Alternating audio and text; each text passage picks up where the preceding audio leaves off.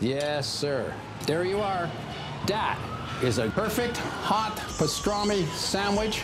The man is a living legend. Look at the menu. At this very delicatessen, they named the sandwich after him. Midi sur TSF Jazz. Le vert, c'est un mélange de bleu et de jaune. Ceci dit, la, la salade verte ne peut pas être un mélange de salade bleue et de salade jaune. Jean-Charles Doucan Daily Express. Ce midi, on salue la mémoire d'un géant méconnu du jazz, Nathan Davis, un saxophoniste originaire de la même ville que Charlie Parker, Kansas City.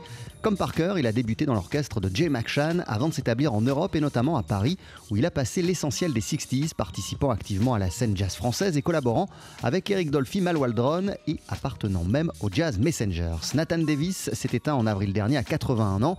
Sa musique est aujourd'hui saluée par le label Sam Records qui s'est associé à Lina et a exhumé des enregistrements inédits du saxophoniste captés entre 1965 et 1967 à la Maison de la Radio, au Musée d'Art Moderne et au Théâtre des Champs-Élysées. Le résultat s'intitule Live in Paris. En voici tout de suite un extrait.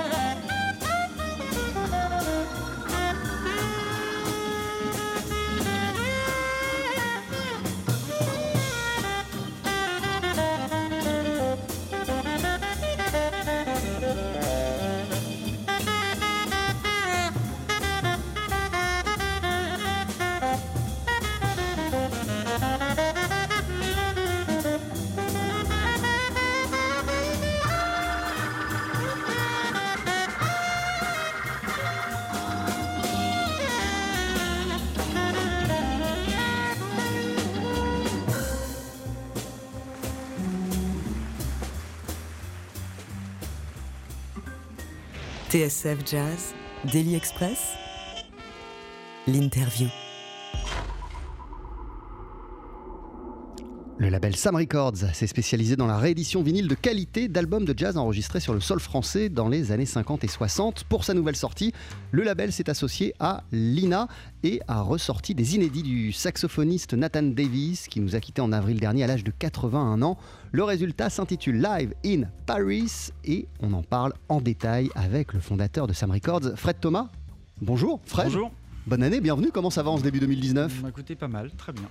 Alors, euh, ça a été euh, enregistré pour la grande partie, euh, ces morceaux, avec le trio du pianiste Georges Arvanitas, où précisément a été capté le titre qu'on vient tout juste d'entendre, qui s'appelle Natalie's Bounce. Alors, Natalie's ça a été enregistré en 67 à Paris. Alors, je, sais, je me mélange un peu les pinceaux sur les, sur les lieux. Je crois que c'était Musée d'art moderne. Et, euh, c'était le trio, bah, c'était trio d'Arvanitas. Et Nathan jouait beaucoup avec le trio d'Arvanitas à l'époque. Il y a pas mal de. Enfin, il y a peu de traces à l'INA, mais euh, l'essentiel des traces, c'est, avec ce trio-là que, qu'on, peut trouver des, des choses intéressantes. Alors, euh, avant de revenir sur euh, les enregistrements précis qu'on trouve sur ce vinyle, euh, par quel biais avez-vous découvert, Fred, la musique de, de Nathan Davis?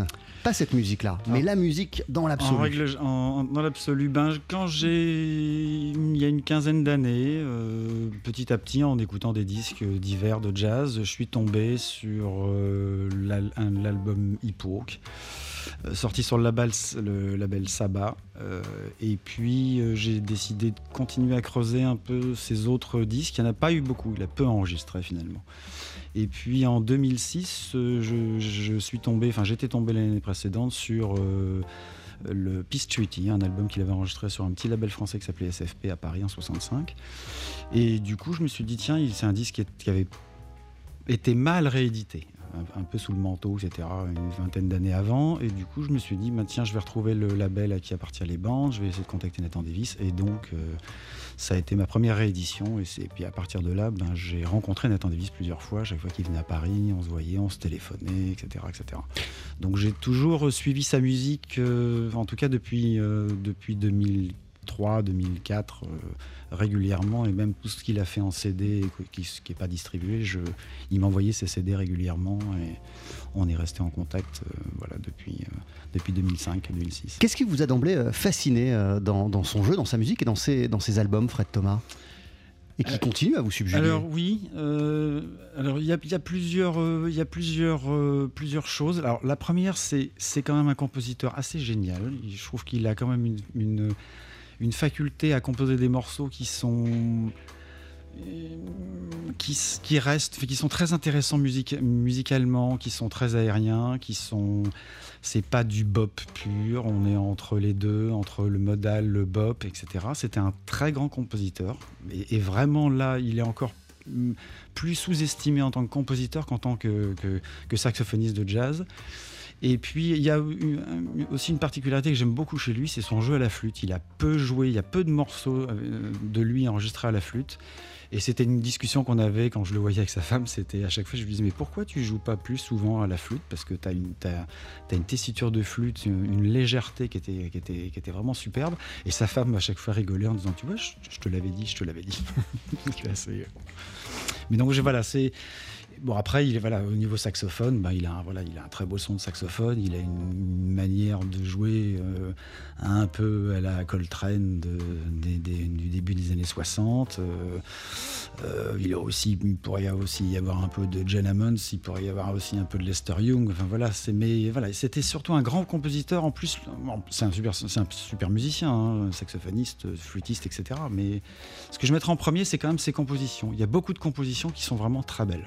À quel moment vous l'avez euh, rencontré? Vous nous avez dit que vous avez commencé à communiquer avec lui, mais quand l'avez-vous véritablement Euh, rencontré? Je l'ai rencontré en 2005, euh, en 2005 ou 2000, oui, 2005, parce que le, le Treaty, je l'avais, ré- je l'avais sorti en 2006, donc je l'avais rencontré en 2005 à Paris. euh, et puis euh, à partir de ce moment-là, ben, on, on s'est revus au moins une, à chaque fois qu'il venait à Paris, donc une fois tous les deux ans, euh, on se voyait de façon régulière et surtout on se, on se téléphonait assez souvent et on s'envoyait des mails, notamment pour nos anniversaires, parce qu'on était nés tous les deux le 15 février. Donc c'était euh, Partager la même date d'anniversaire. Ouais, la- même date d'anniversaire, donc c'était une petite, une petite joke entre nous quand on s'envoyait des mails.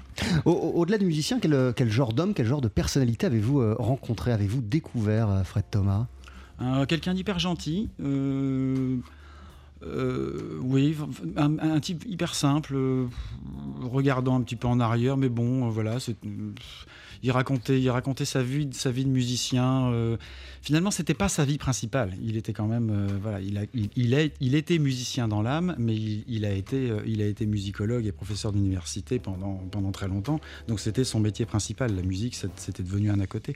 Mais c'était un type qui était vachement, vachement simple, facile, facile d'approche, qui se prenait pas le, qui, voilà, qui se prenait pas le nombril. Euh, bon, qui avait, joué avec tellement de gens à droite à gauche qu'il se souvenait plus tellement de, des choses, de, tout ce qu'il avait fait quand il était à Paris. Il était super pote avec Donald Byrd. Il a appartenu un temps au Jazz Messenger. S'il a joué avec Mal Waldron, avec Eric Dolphy, il s'est entouré de musiciens euh, français tels que Jean-Louis Chotan ou René Ortreger. Euh, il a vu du beau monde, ah Nathan Davis, durant sa carrière. Les, les, six années à Paris, entre 62 et 68, 69, quand il est rentré aux États-Unis, il a joué avec tous les musiciens américains de passage à Paris et il a joué avec tous les grands musiciens français et européens qui étaient, qui étaient, qui étaient à Paris ou même de toute façon il a joué en Angleterre, il a joué en Allemagne, il a joué dans les pays scandinaves, il a joué un peu partout. Il a beaucoup joué avec Kenny Clark parce que c'est Kenny Clark qui l'a fait venir à Paris. Euh, et il a joué avec euh, notamment bah oui, Donald Byrne euh, quand il est venu, quand il est revenu en 64, etc.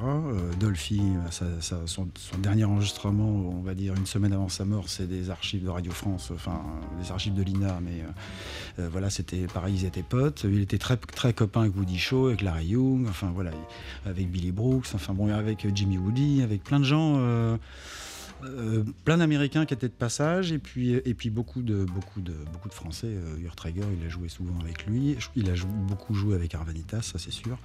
Euh, voilà, donc c'était, il jouait tous les soirs pratiquement. C'était l'époque. Le saxophoniste Nathan Davis est au cœur de la réédition de votre nouvelle parution, Fred Thomas, celle de votre label Sam Records. Ça s'appelle Live in Paris et on en parle ce midi dans Daily Express. 12h-13h, Daily Express sur TSF Jazz. Aujourd'hui, boule marinière, foie gras, caviar, cuisses de grenouille frites ou alors tarte au poireau. Jean-Charles Doucan. Venez-t'en.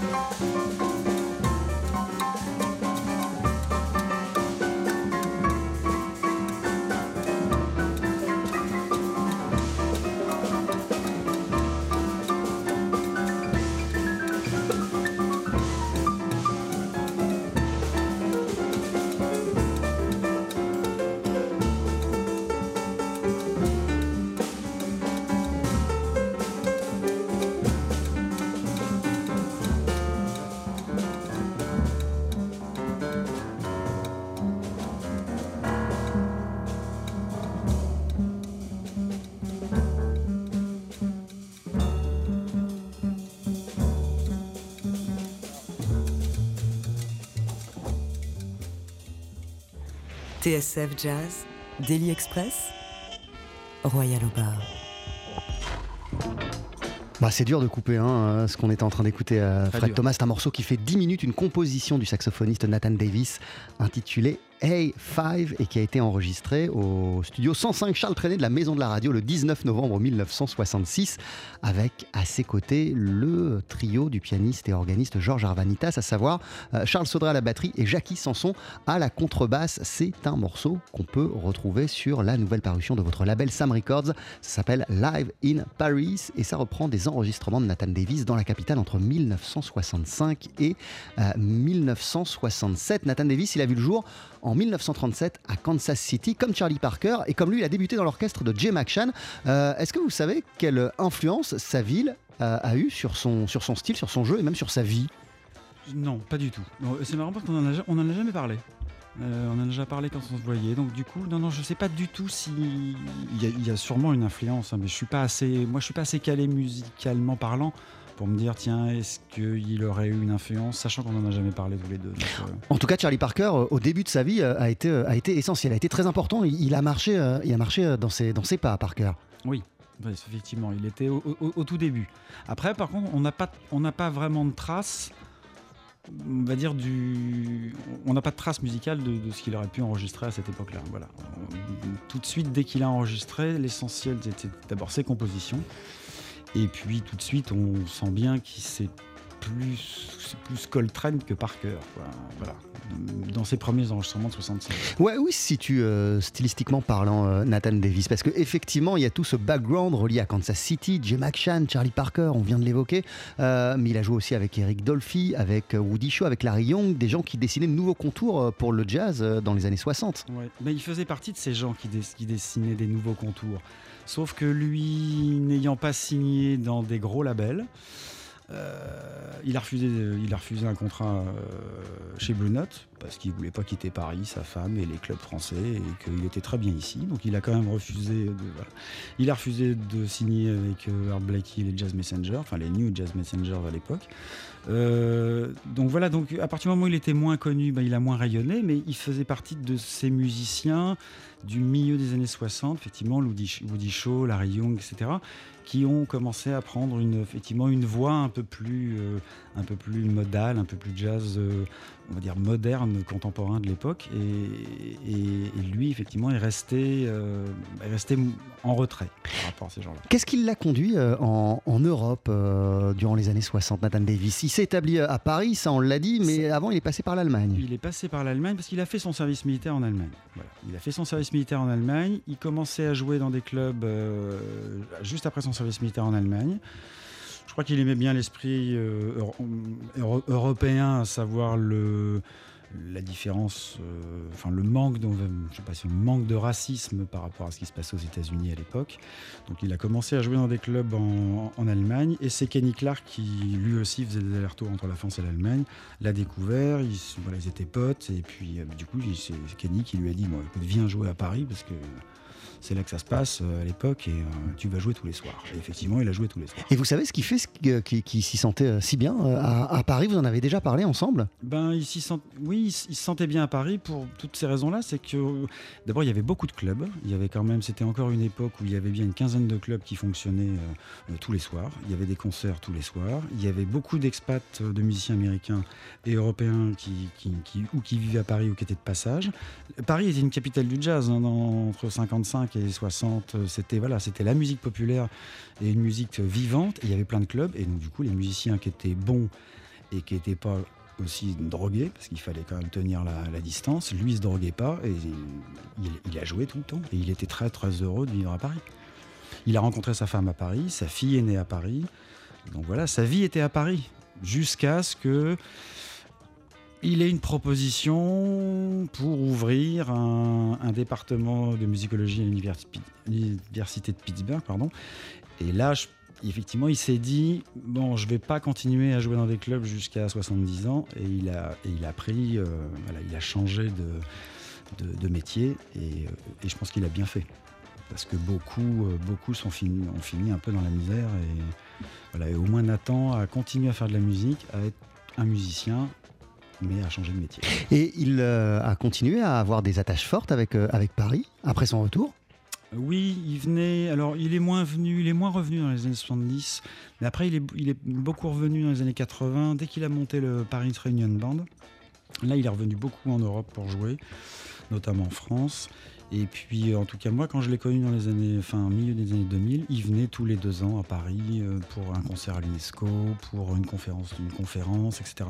Il revenait très souvent et il avait quand même encore tout un tas de, gens qu'il avait connus à l'époque, donc avec qui il avait euh, continué à avoir des relations, notamment Chotan, notamment euh, Le Loir, etc. Tous ces gens-là de, cette génération. Et donc, il était quand même très, très content de, les revoir, de les recroiser, etc. Le Paris Reunion Band que vous venez de citer, euh, qui a été actif durant les années 80, c'est un groupe assez incroyable hein, où on défilait euh, Nata Durley, il y a eu Curtis Fuller, Johnny Griffin, Louis Eyes euh, ou Slide Hampton pour n'en citer que quelques-uns. Euh, il y a des enregistrements de ce, de ce groupe? Oui, il y a- trois, quatre, quatre, quatre disques qui sont sortis. Qu'est-ce qu'on y entend? Sur diffé- différents, différents labels. Ben, des Alors, c'est des compositions, de, essentiellement des compositions de, de tous les musiciens qui faisaient partie de ce, de, ce groupe. Euh, c'est-. Moi, j'en ai un, je crois. C'est marrant, c'est une, c'est une période où je- un tout petit peu moins intéressante. Voilà, c'est des, voilà, c'est c'est des façons de jouer euh, qui sont un petit peu plus léchées, un peu plus. Voilà, il y a moins de spontanéité que je ce qui s'est fait encore jusqu'- jusqu'au début des années 70 en jazz. Voilà, il y avait moins ce côté euh, je crache, je, lâche. Voilà.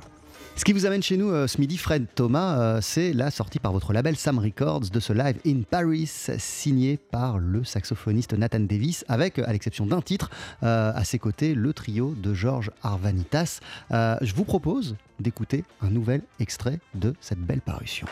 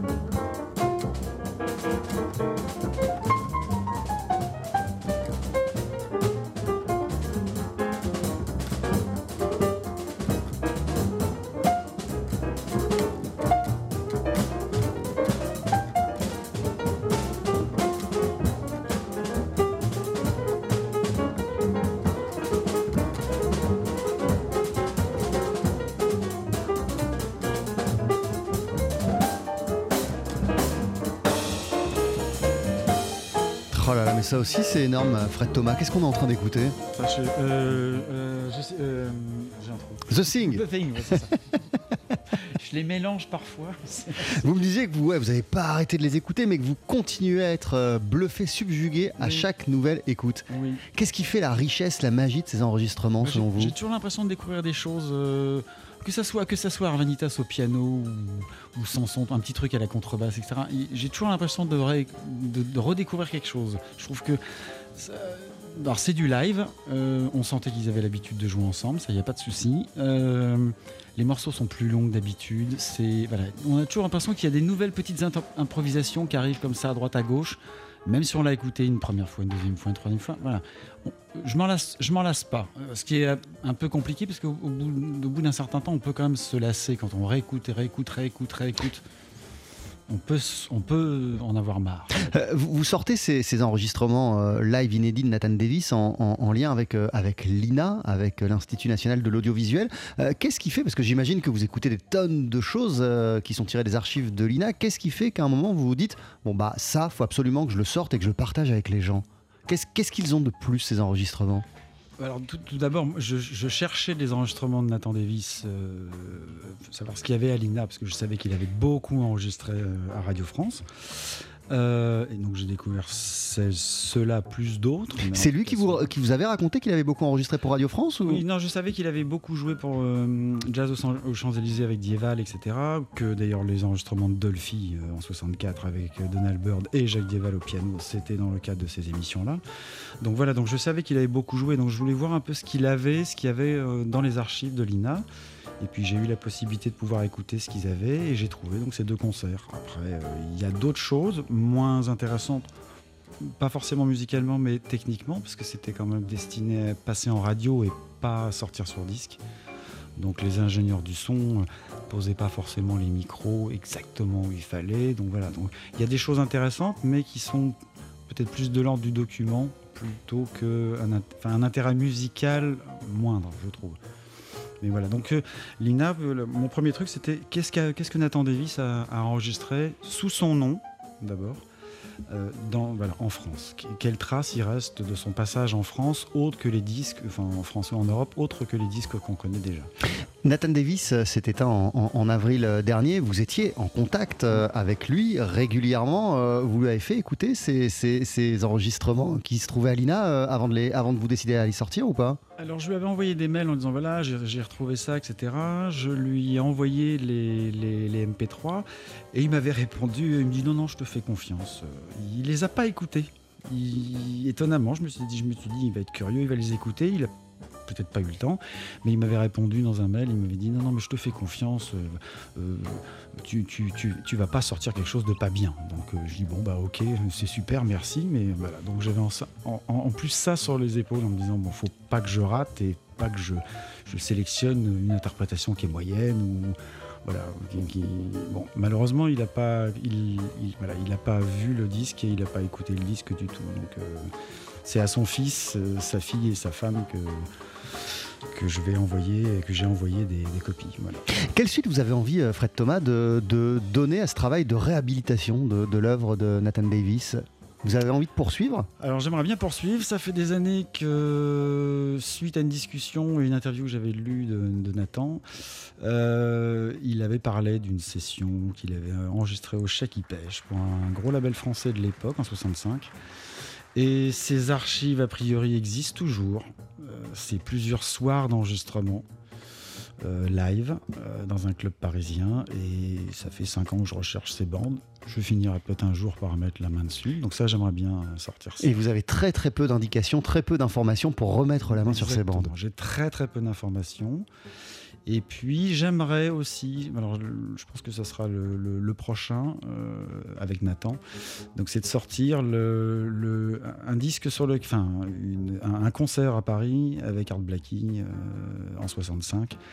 Euh, donc c'est l'époque où Art Blakey euh, changeait de saxophoniste et a proposé à Nathan de devenir son saxophoniste officiel. Et Nathan a dit OK pour la tournée européenne, mais non, le reste, je rentre pas aux États-Unis, je vais pas au Japon, ta, ta, ta. je reste à Paris, je suis très bien à Paris. Donc euh, il, a, il a joué avec Art Blakey Et les Jazz Messengers de l'époque, qui changeaient de nom, qui s'appelaient les New Jazzmen, euh, il a joué juste pendant ces 2-3 mois de tournée européenne en 65 et c'est génial. et euh, au-delà de, Nathan Davis, quels sont, euh, quels sont les, projets sur lesquels vous travaillez avec le label ou en tout cas ceux que vous avez envie de développer dans les prochains mois? Alors j'aimerais bien sortir des concerts de Harvanitas un en trio et un en quintette, début des années 60, aussi des archives de l'INA. C'est très très bien, vraiment très très bien. Et puis après, je continue mon projet de réédition de, de, jazz euh, européen et américain, de jazzman européen ou, américain enregistré à Paris. donc là, j'ai un, Bobby Jaspar euh, en préparation sur Barclay, celui qui joue à la flûte avec Michel Hausseur, et puis un un Clark Terry avec Paul Gonsalves enregistré à Paris aussi en 59 sur des cas, voilà, qui sont presque prêts et voilà, il faut que j'appuie sur le bouton. et puis en attendant, il y a donc ce vinyle Live in Paris qui vient de sortir sur votre label Sam Records et qui reprend des extraits de concerts gravés entre 65 et 67 avec le trio de Georges Arvanitas, euh, mais il y a aussi un titre, hein, un seul en quartet avec Jack, avec Jack Dieval euh, au, piano euh, qui s'appelle Blues for South East Asia. Merci beaucoup Fred Thomas d'être passé nous voir dans, dans Express sur TSF Jazz. Et puis sur le site euh, de Sam Records, on peut trouver toutes les anciennes références de votre label, en tout cas celles qui sont encore disponibles parce qu'il y, y, en a beaucoup qu'on peut plus du tout trouver. Non, il y en a beaucoup qui sont, qui sont définitivement épuisés et que je ne represserai pas. Lesquels par exemple? Oh ben, le Lester Young, euh, Ronald Bright, les deux Donald Byrd, euh, Barney Whelan, le Bobby Jaspar, il doit m'en rester trois. Euh, voilà, il, reste, il reste moins en moins de choses dispo. Merci beaucoup Fred Thomas, à bientôt. Merci à vous.